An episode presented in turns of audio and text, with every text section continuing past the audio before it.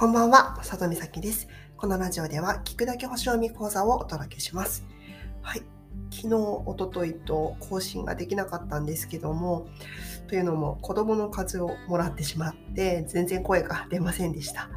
まだちょっと喉があれなので、まあ、お聞き苦しいところがあるかもしれないんですけども、ちょっとご容赦いただけると嬉しいです。はい、さて、今日は前回に引き続き、まあ、占いから見た外見とか自分に似合うファッションについてお話ししていきたいと思います。まず西洋先生術では、まあ、自分の外見とか、えー、第一印象を占うにはアセンダントというポイントをチェックします。実はすごく大事な部分で、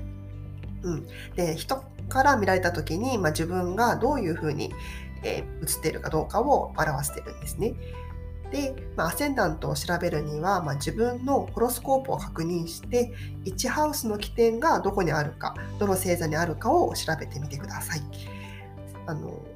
雑誌とか、まあ、テレビでよく見かけるあの星座は太陽星座なので、まあ、今回話しているアセンダントの星座ではないので、まあ、注意してください。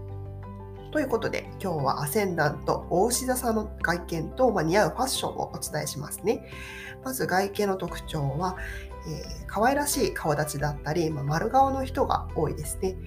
で体型はま丸くて柔らかい、えー、体型で身長は低めだったりとかあと丈夫な顎と肩そしてまあきめの細かい、まあ、柔らかい肌だったり髪の量は多めという特徴があります、まあ、そしてあの声が綺麗な人が多いんですけれども喉はまデリケートだったりします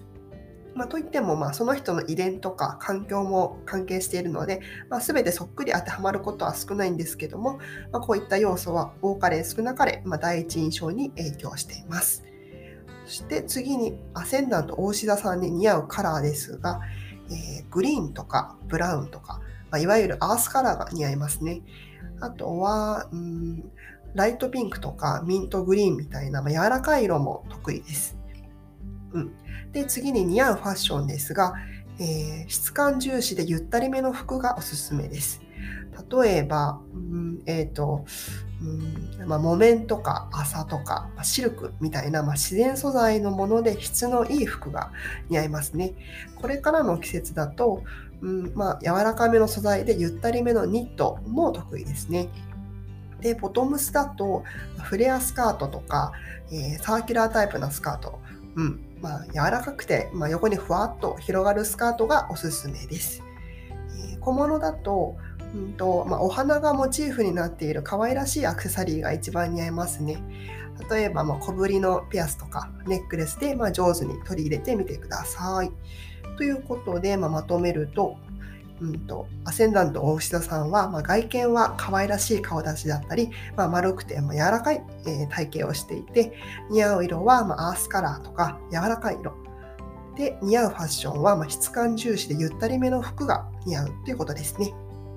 はい。こういったま西洋先生術の知識とか、まあ、自分のホロスコープの読み方をまとめたメール講座も無料でやっているので、気になる方はプロフィール欄をご覧ください。